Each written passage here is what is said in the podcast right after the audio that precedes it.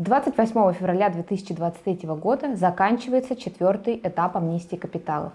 Если вы планировали добровольно раскрыть сведения о своих активах, в том числе расположенных за рубежом, или задекларировать иностранную компанию, то сейчас для этого самое время.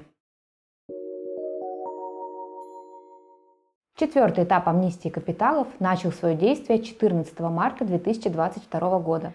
В рамках данного этапа физическим лицам была предоставлена возможность добровольно раскрыть информацию о своих активах, в том числе зарубежных, заполнив специальную налоговую декларацию.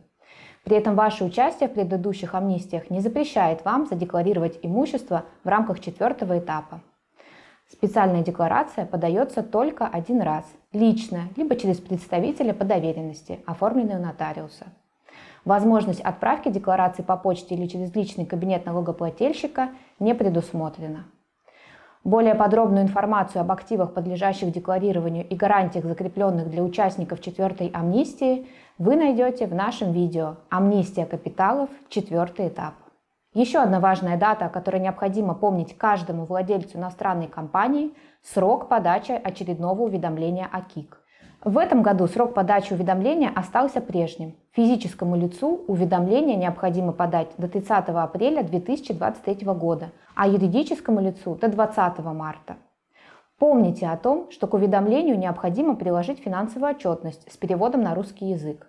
Финансовая отчетность иностранной компании должна быть составлена в соответствии с личным законом, а в некоторых случаях обязательно должна иметь аудиторское заключение.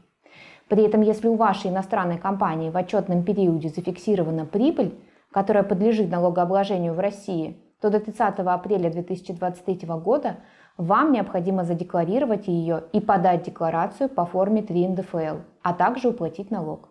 Если прибыль КИК подлежит освобождению от налогообложения на территории Российской Федерации, то к уведомлению необходимо приложить подтверждающие документы с переводом на русский язык.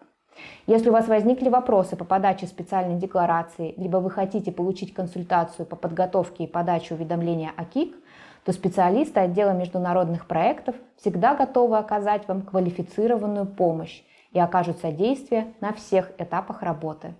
Спасибо за внимание. Подписывайтесь на наш канал, ставьте лайки, пишите свои вопросы в комментариях. До новых встреч!